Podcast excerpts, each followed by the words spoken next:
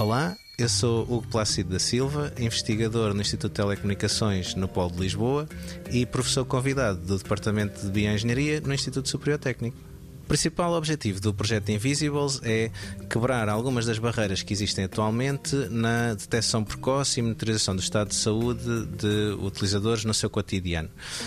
Historicamente, para alguém ter um diagnóstico de uma patologia, por exemplo, cardiovascular, era necessário fazer um exame contexto hospitalar, com equipamento especializado, com procedimentos muito inconvenientes. E hoje em dia o que se tem visto é a quebra sucessiva de várias dessas barreiras, em que o smartwatch pode ser utilizado, por exemplo, para fazer um ECG de 10 segundos, como parte da, da vida diária de, de, de um utilizador. O que acontece com, com estes dispositivos designados como wearables eh, é que Existem elevadas taxas de abandono, portanto, a pessoa ao longo do tempo deixa de fazer este tipo de medição como um exame de rotina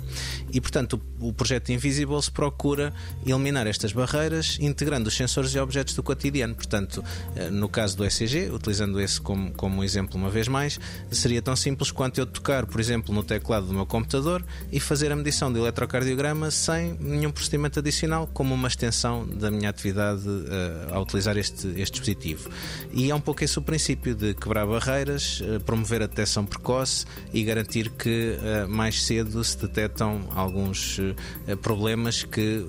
poderiam evoluir para complicações cardíacas, no, caso do, da cardiologia, mais difíceis de gerir se detectadas mais tardiamente.